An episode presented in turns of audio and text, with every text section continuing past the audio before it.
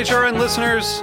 As we celebrate our 15th year, we are deepening our commitment to giving voice to the next generation of food systems storytellers, and we need your help. Our internship and fellowship programs help activate new possibilities for underrepresented and underestimated young people through experiential journalism, audio engineering, and production training. Through these unique programs, HRN helps food equity stewards build essential workforce readiness skills that expand their potential and foster economic mobility. Please consider supporting these critical programs.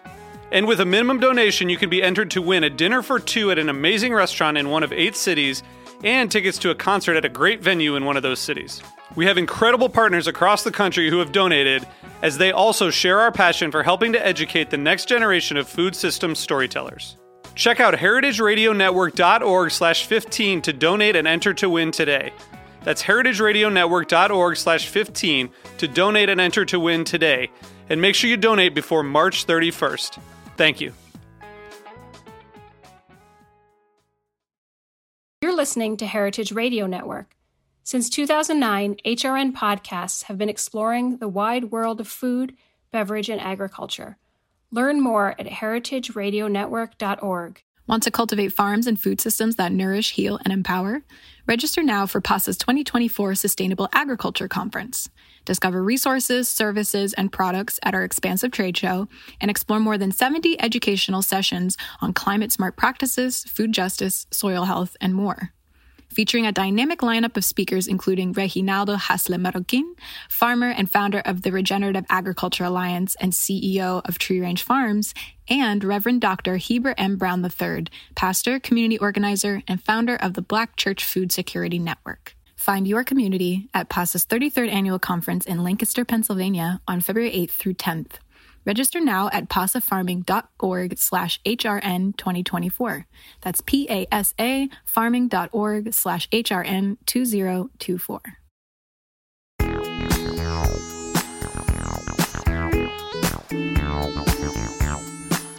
Welcome to Dyed Green. I'm Max Sussman. And I'm Kate McCabe. Welcome back to the show, everyone. We are speaking with Matt Smith, who is the manager and CEO of Hometree, a charity that is based in Ennistymon in County Clare and focuses on reforestation.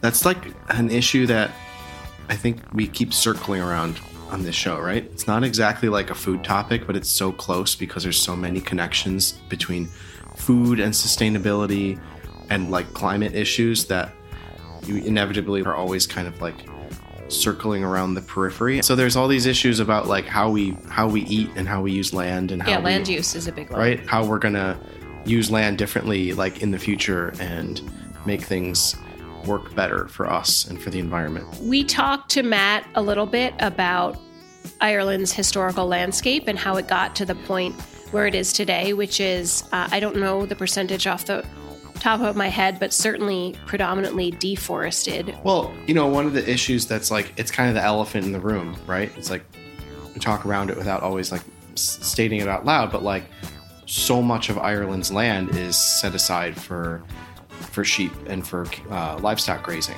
right? And so absolutely. And so when we talk about these rolling green hills, we associate the Irish landscape with um, being open, not being forested, but also sheep.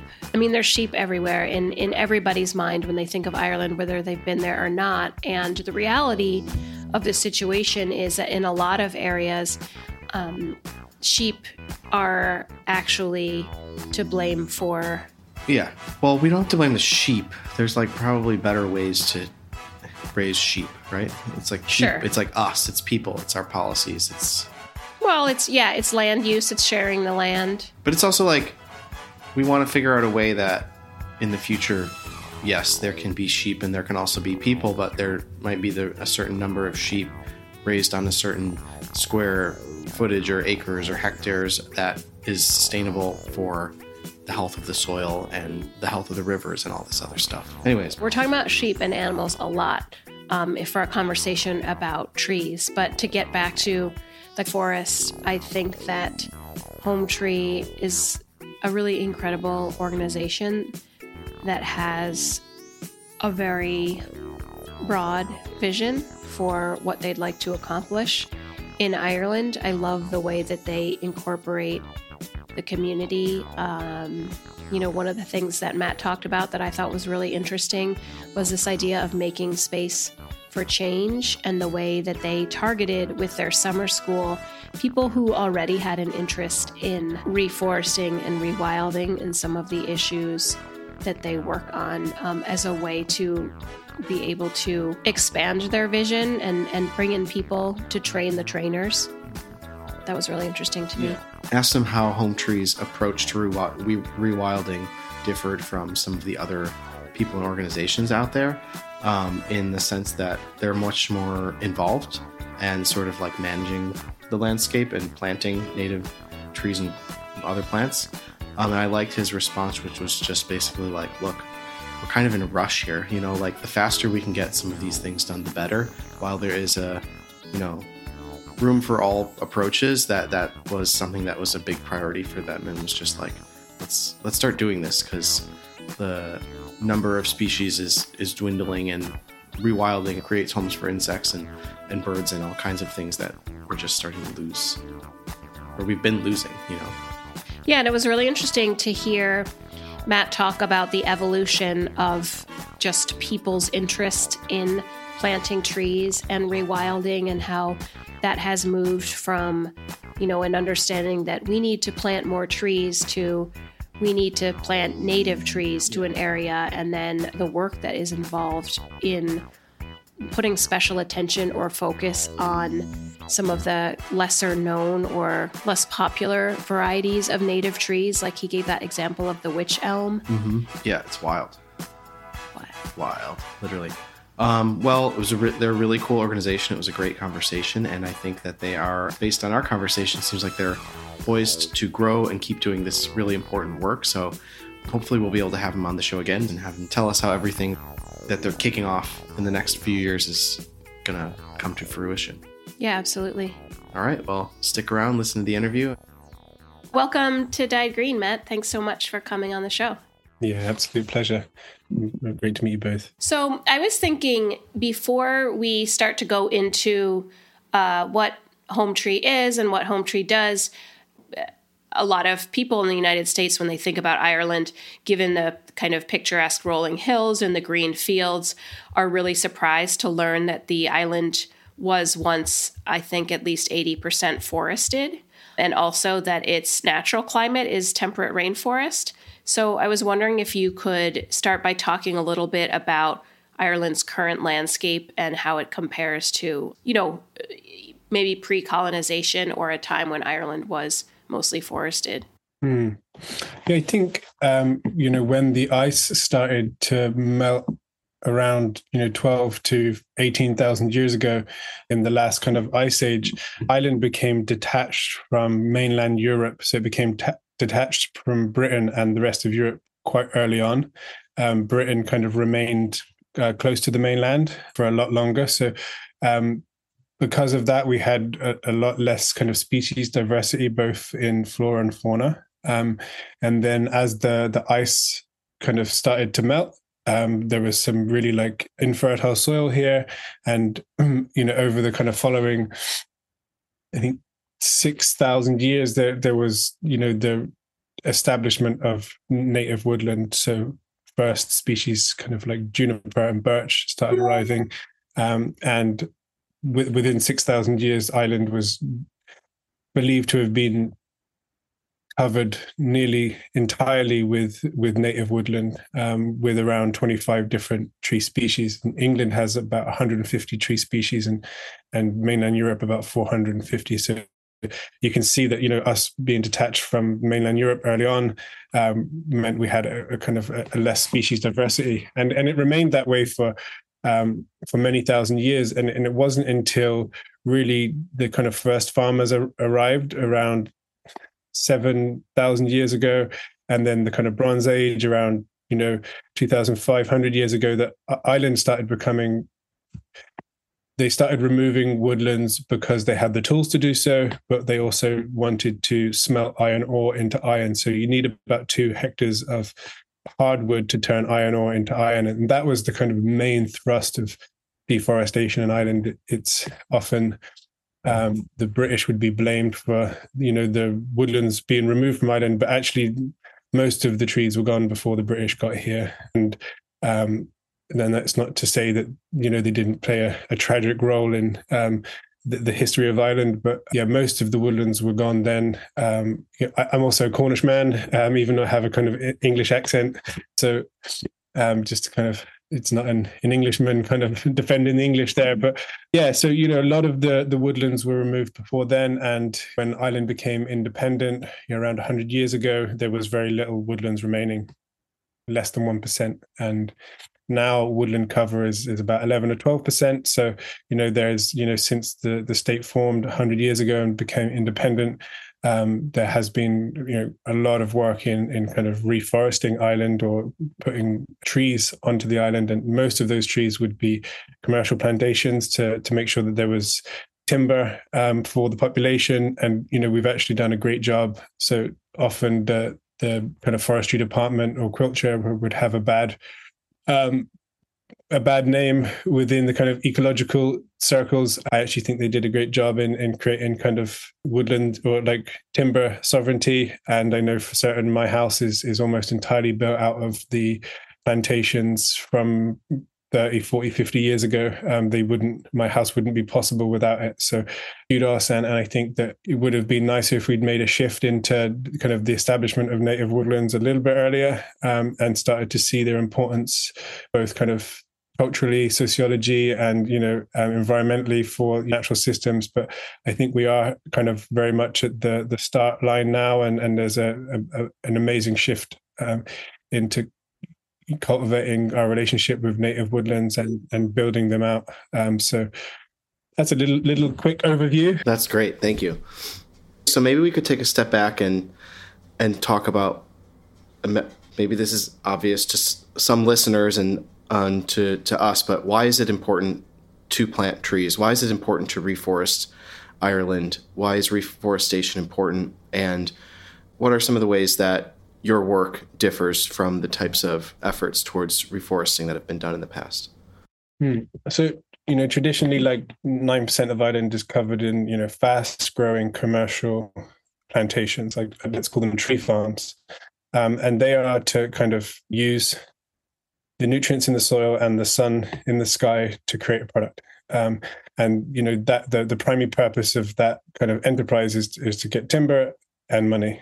And the woodlands that we work at, that Tree build, are, are primarily focused entirely around creating permanent habitats, permanent woodlands, you know, permanent ecosystems that will kind of self become self-sufficient after the the initial planting. The woodlands that we plant, the, the trees grow old, they they die, they fall over in a storm, and the wood that falls on the ground replenishes the soil. There is a kind of a circular economy within that ecosystem. Um, half of all the insects on earth live in dead wood so you know really it's about creating natural habitats for biodiversity for birds bugs bees bats beetles um, and without those those things um, you know, I think it's pretty safe to say that we're in a bit of a pickle. So when you sign up with the charity regulator, you really have to kind of state the reason. And there is a 12 reasons that you can sign up as a charity, and one of them is to protect the natural world. And that's the one that we clicked. Um, and it was in response to 0.1% of Ireland is covered in the original woodlands, in the ancient woodlands. Um, so it was in a response to that. There was a critical need from our perspective for these ancient woodlands to be expanded, protected, conserved. Um, and that's the work we've been doing since it's our 10th anniversary this year. So for the first seven years, we were a voluntary organization. Um, there was, you know, different board members and um, different volunteers would come and do some planting. And it wasn't until 2020 that we really decided to um, give it a, a second wind and, and we decided to bring on recruit some new board members and decided to that it would be a kind of a staff run organization. So we have now 12 or 13 full-time employees. Um, we have a, our own organic nursery the only one in the country. Um, and right from seed collecting to planting and then the impact on the kind of rural communities that we operate in um, we feel that there is integrity with all of, within all of those systems, um, and I suppose the full ecosystem that that touches the work that we do. It's complicated, but we have a, a great resource to mimic, which is nature. Nature is quite complicated by design, quite complex um, by design. So we have the blueprint to, to mimic. You know, it sounds like what you're saying is that you you had a small group of people that recognized the importance of restoring these ancient woodlands. But I was wondering if you could talk a little bit more about like the vision for the organization in the beginning and how you kind of went from having this idea about needing to to reforest the land to actually making something you know as, as kind of big scale and, and visionary as, as mm-hmm. what you're doing well yeah like um first of all um even our kind of current targets for 2030 and 2050 um it's still I believe, kind of meek in comparison to the kind of desperate need of nature kind of recovery restoration at scale. Um, we hope to play a kind of a enthusiastic, passionate role in in that kind of transition. But when we began in 2014, um, it was myself, two two close friends, and a kind of acquaintance off the back of running a nonprofit organic farm, seen through some of our kind of volunteer farming activities that you know there was a, a, longing for people within the community actually get their hands dirty and planting trees. And after we run a couple of successful tree planting days on the the farm we kind of you know the idea sprung that we would kind of take it as a kind of separate organization and give it a life of its own. It was also kind of at the very beginning of what's now called ESG or corporate social responsibility um, that you know businesses local and medium and, and, kind of corporate businesses would start to kind of reflect on their impact of the natural world and start giving back. Um, so in the beginning, just through a very small network, had really small funding from different local businesses. You know, 500 euros here, 100 there, 1,000 there to actually purchase the saplings from a local nursery and you know take them with a bunch of you know, kind of local volunteers and do tree planting potluck style lunches. And after we planted about 30,000 saplings at this organic nonprofit farm basically we we planted all of the the waterways the riparian zones and some of the marginal land with with woodland. And um, it was at that point when all of the land available at the farm had been planted it was either you know report that to the charity regulator say that we've kind of finished our activity or continue it. And it was at that point decided to to really give it um, kind of 2.0 give it a second wind. I stopped my kind of current job at the time and worked on a plan with some of the board members and some of my colleagues I still work with today um, to, to kind of do some vision and exercises, look at, you know, what would be a ambitious target to, to reach over the kind of the three to five years and you know really look at kind of broadening the tree planting into kind of landscape restoration at scale and also how we spilled over how we kind of um, you know broke down borders or barriers or boundaries into kind of supporting our neighbors to kind of that were both kind of curious and inspired what we by what we did um, into kind of adding tree systems into their their kind of current farming models and there'd also always be curiosity but there'd be quite a lot of barriers in terms of um, manpower funding design implementation so you know what Hometree did from that point was we looked at um, owning our own land. So in kind of two and a half years, we've we've gone from owning no land to nearly 500 acres, but mostly, well, not mostly, but at, at the same time, um, really be there as both design, um, implementation, and financial support for um, people on the other side of our kind of our land boundary, and and help those kind of rural farming communities to add tree systems to their land. And you know, there's about 20 million acres of land in Ireland, and Hometree have got no desire to to own much.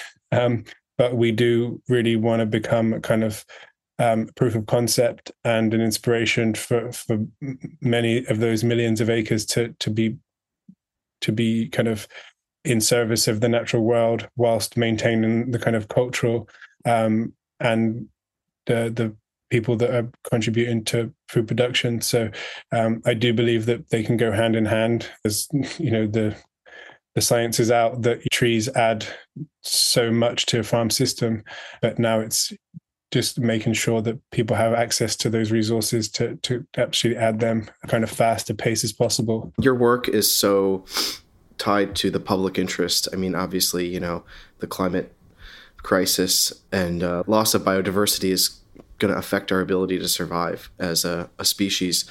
Where do you see um, given that, where do you see your support coming from? Do you get a lot of support from the public sector? Is it private donations? And have you seen that change since you launched the sort of the 2.0 version of Hometree? And like, how do you see that? Where do you see the future of that? Um, like you said, there's 20 million acres mm-hmm. and you have 500. So, you know, how do you close that gap of what you think needs to be done? Yeah, I, I I'll, I'll, never answer the question directly, not um, intentionally, but um, you know, the the climate crisis it's not it's it's not going to affect us. It, it's radically affecting us right now and billions of people on earth are feeling the impact of climate change and millions of people have been displaced and are, are regularly. So it's already fully we're in the full swing of it um, we're just kind of lucky in the countries that we live and our background to kind of be um, outside of the, the, fire, so to speak. But I do think there's been a kind of, at least within our networks and our societies, has been a, a pretty big shift in in looking at kind of giving back to nature to some extent. Um, and, you know, we have been, we've kind of ridden that because we've had more interest month on month and businesses and the public have, have kind of showed that interest in, in kind of financial support. And obviously the state under a lot of pressure, both from um, the people that live here, but also the, the, the different kind of collaborations like the European Union that they're signed up to. So, you know, we are receiving quite reasonable support via grants and funding from the Department of Agriculture, the Department of Forestry, and the European Union to, to kind of roll out some of our programs, especially in the production of Irish provenance seeds um, into saplings.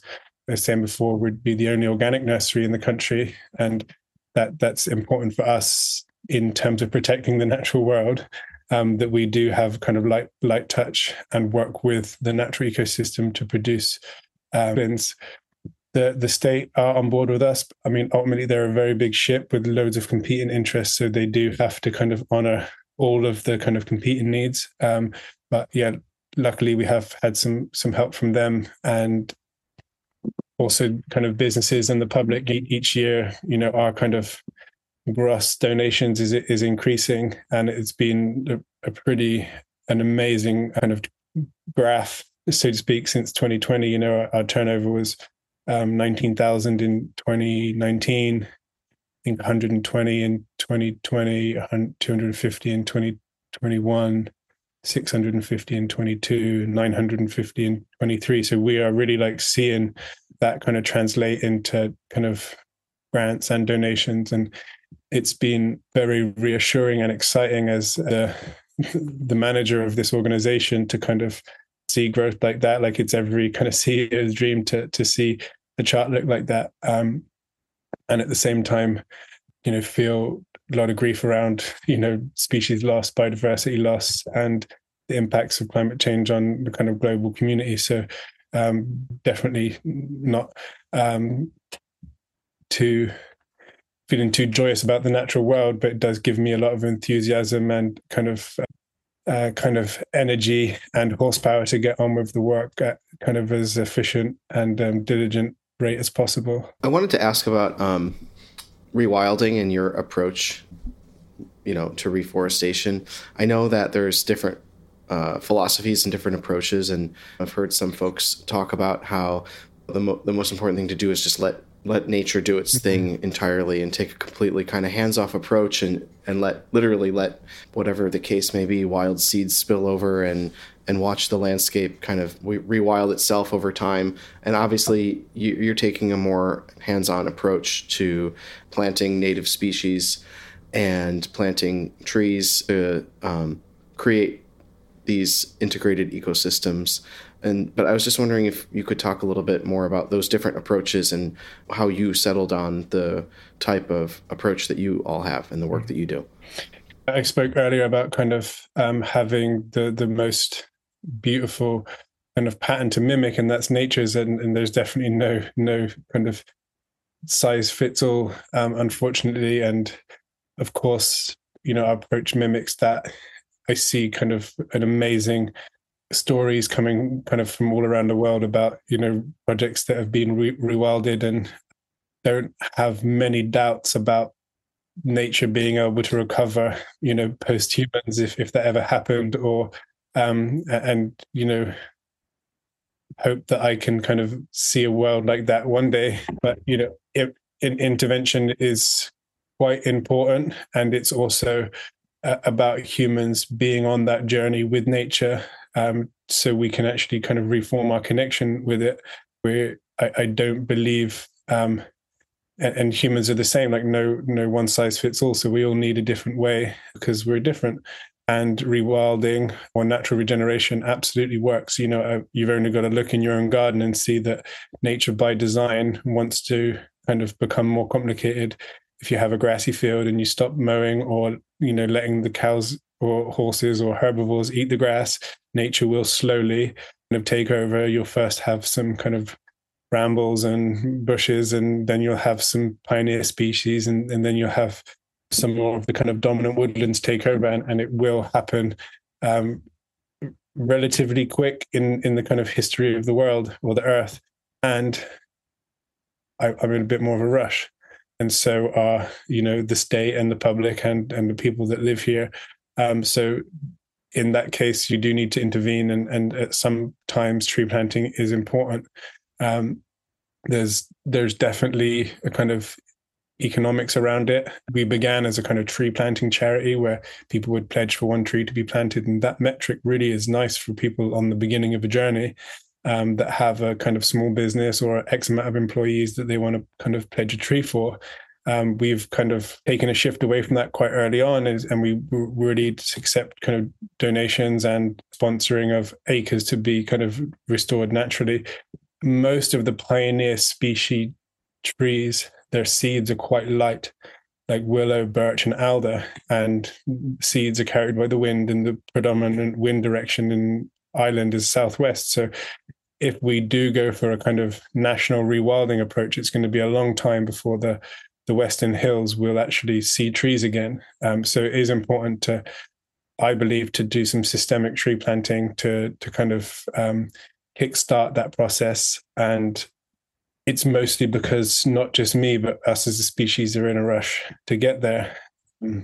And, and it might it might really help some of the you know other species to kind of maintain habitats if we can kind of put them back in place one of the things that i think is really interesting about Hometree is that in addition to having in addition to the reforesting that you're doing and the community tree planting opportunities you also have a branch of the organization that is focusing on what i think is very creative engagement with the community, like in particular the projects that you have, the Ardna Kula Summer, Summer School, and also the um, the Jin Shenkis mm-hmm. um, project, which involves um, artists doing immersive residencies. Um, for the summer school, what sort of people participated from the local area, what the reception was like, and who you were trying to target for that, and and why, and what added benefits using approaches to get people's interests um, what value do you place in in those sorts of outreach opportunities that go kind of beyond the hard science? We launched the summer school in 2021 and we've done two since then. And you know in 2021 we had um, pdf and and one small piece of land with no infrastructure on it. So you know we're really coming from a place of kind of limited resources. So as we kind of um, build out how we interact with the public, it has been kind of phased. Um, and we want to deliver as much as we possibly can for as cheap as we possibly can do it. So, based on that and, and offering a kind of pretty um, basic facility, we really were looking for people that were already interested in this work, that already had a sense of it. And we wanted to also invite people that could teach us more. Um, so the summer school was kind of built out of a, a successful grant application to run 64 workshops throughout the year and we decided to bundle them all up and do them over the course of three days. And it was a you know an epic experience but we were really looking for people already that were interested in this space because we wanted to expand our knowledge and um, get a good sense of the landscape and also bring people to our headquarters that could kind of give us a bit of information and also share some of the kind of in-depth conversations that we've been having on the way with other specialists, scientists, um, and experts in the field, and, and, not just have them in a closed office, but almost have these conversations out in the public. Um, also, kind of really realized that just like you mentioned a minute ago about rewilding versus tree planting is like we're all on the same team here um, and sometimes it doesn't feel that way. So can we actually kind of create a space where we can have kind of difficult conversations um, with a con- constructive outcome that everybody can kind of be part of that conversation? So we do build a sense of togetherness within that um, kind of ngo community you know building on year on year we've tried to make it kind of more accessible we've tried to bring in different types of people to, to kind of allow them access, you know, to to the work that we do. Um, we have recently just put in for some funding to to do an audit of our audience to make sure that we're not just kind of speaking to the same 12,000 people over and over again. But, you know, ultimately we are at this stage in our organization when we're still kind of young and under resourced, we are looking to to have as big an impact as possible. Um, so kind of as much bang for your buck so to speak. Well, I know that Max wanted to ask a question about about future plans, but sort of related to that, to go back to the summer school, a couple of talks and workshops that stood out to me. Um, a focus on change. One was why change is hard, and change and hope. So I, I would love to hear your thoughts on that, given what we've talked about in terms of how dire the climate crisis is currently. Yeah. Um, I, suppose you know what that kind of speaks to is that we've known what the problems are for quite a long time, and we've been kind of pumping the space full of information for decades, but um, it, it clearly isn't working entirely. So there, there is an amazing um, Australian engineer back in the 50s called P.A. Yeomans, and he designed this thing called the scale of permanence. I'm not sure if you've come come up against it, but um, he said that landscape um, is easier or harder to change based. So the scale of permanence says that soil is the easiest um, and quickest thing to change on a landscape. You know, you can move either increase or decrease soil on a landscape really quickly and really easily. It's it's really easily done. The second would be, you know, fencing and subdivisions. You can add or remove them really quickly.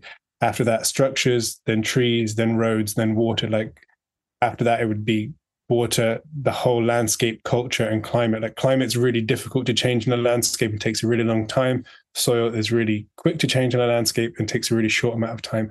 And culture would be up in the hardest to change and take a really long time. So without kind of giving the spirit of that intention without really like looking at kind of cultural change and and maybe some of the reasons why we can't why we find it difficult to transition. Um, we're just going to be faced with kind of the status quo which was just pump the space full of more information over and over again until you know until just kind of by accident culture changes. So in terms of the the two elements we added to the summer school um, hope and change i've done a lot of work. Personally find it fascinating around the kind of concept of deep adaptation, um, understanding kind of our own thoughts and feelings, like ultimately our own feelings around the kind of decline in biodiversity and natural systems. And, and if we can really kind of sit with those kind of thoughts and feelings and, and, and learn to to breathe into, accept what's kind of currently happening. What's probably going to happen is we're going to come out the other side ready for some kind of transition. Um, so it, it's important to kind of just keep giving the idea of change like enough space you know? Um, very rarely if i'm just kind of um, say i'm a, say um, like right now i i want to you know i've had a couple kids and haven't been given my physique a lot of attention um, i'm probably not going to respond to just like a gym brochure over and over and over and over again probably not going to happen you know i'm just going to be like nah i'm going to go down for a burger or something like this what I probably will respond to is like a deep understanding of like what's going on for me right now, why I got into this place in the first place, and then the strategy for change is probably going to spring up from within me, not from just a kind of bombardment of advice. So t- to change like our own selves, but also our our families, our institutes, you know, our societies, we probably need to do quite a bit of reflection and create a safe enough space for someone to go like hey should we do this differently? and create enough space for someone to say no. And then slowly within that kind of safer space we're going to go oh maybe we'll try that small thing that you suggested because actually it was okay that i said no the first time and kind of um yeah and you know the landscape as a whole like we are seeing it change and we have seen it change kind of radically over the last kind of 100 years. And i believe that we do have the capacity um, to transition into kind of closer to nature farming practices add in tree systems add in woodlands um, in into like the world's landscapes because we've we've changed it ra- rapidly and quickly loads of times. That's that's great. I love hearing about that approach it's really interesting I was thinking maybe we could close by you talking a little bit about your. Um, I know you mentioned you have 2030 plans and 2050 plans, and maybe you could talk a little bit about that. I'm so curious how you know, given like the just sheer massiveness of what's at stake and the work to be done, how how you set uh, goals, attainable goals for yourselves, in particular. I think, and just to hear a little bit about what's next, what you see is coming next. Yeah, it's um, firstly, like just be careful what you wish for. When we decided to take Hometree to 2.0, um, those six months of planning, you know, I I made those plans off of a really old laptop, um, working out of like a really small spare room, and we hit those targets almost to the dollar year on year, um, and using kind of euros as a metric to to kind of show kind of meeting targets and, and also it's in, in land restored and, and people employed and, and all of these other things. But yeah, just be careful what you wish for. We have some pretty big plans for 24. We've kind of got more committed funding than we ever have. We're going into quite a great year. We've got two more years of the summer school, looking to kind of double our own internal land bank and double so 500 to 1,000 acres. Um, look at currently we work with landowners around 800 acres looking to turn that to 2000 by the end of this year 4000 by the end of the year after. Um, our seed collectors do we just got another year's funding for him? So to really build out a kind of robust um, seed collection program for you know the quite rare indigenous seeds that aren't getting um, the attention because they're not commercially viable um, like aspen and guelder rose some kind of mountain birch, you know, some of the kind of more minor species, wych elm. Um, so really to kind of protect some of these kind of non-commercial species that don't get the the attention.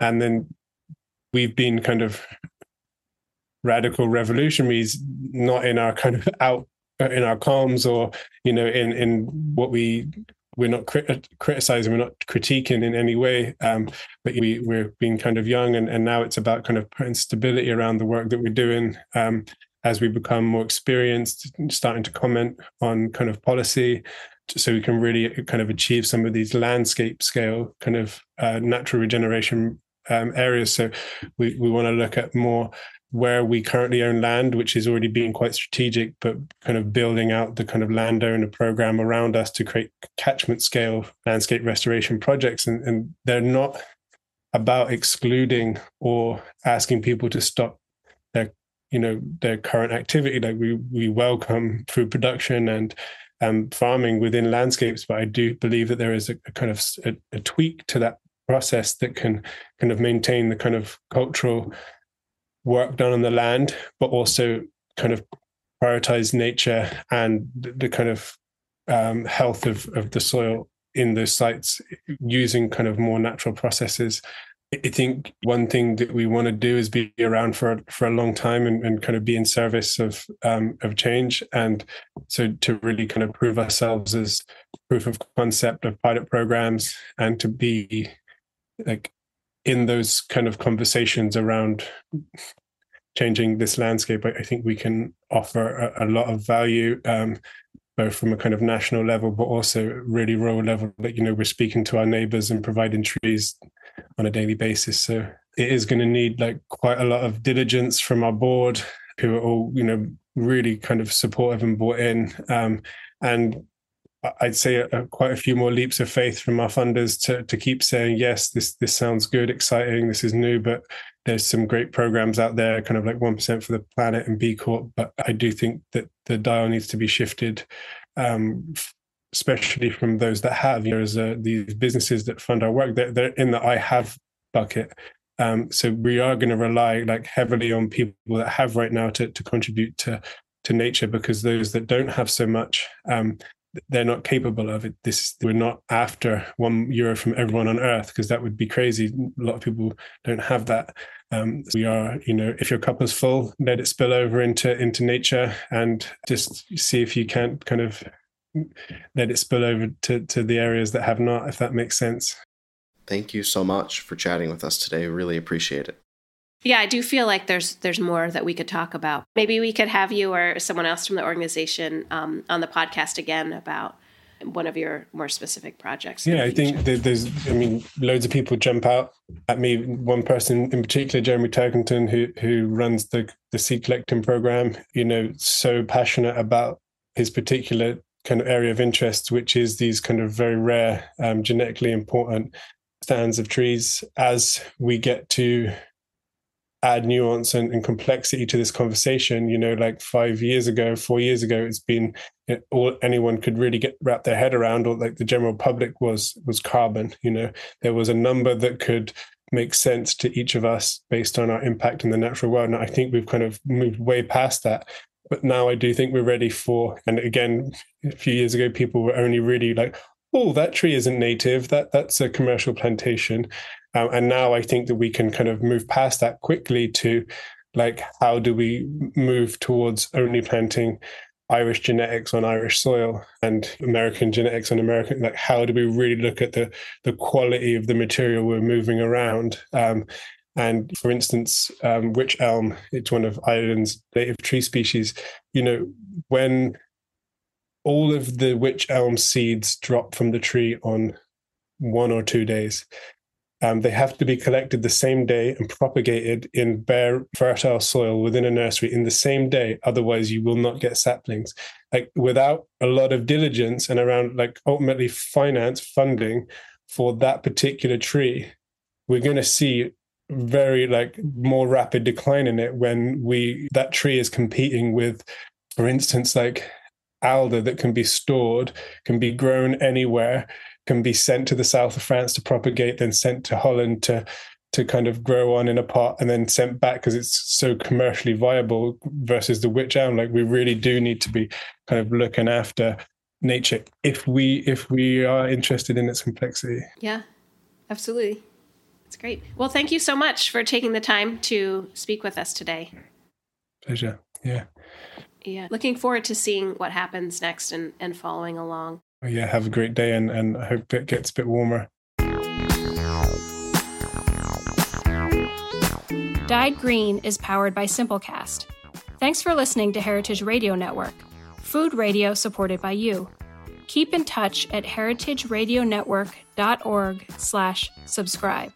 Dyed Green is a project of Bog and Thunder, whose mission it is to highlight the best of Irish food and culture through food tours, events, and media.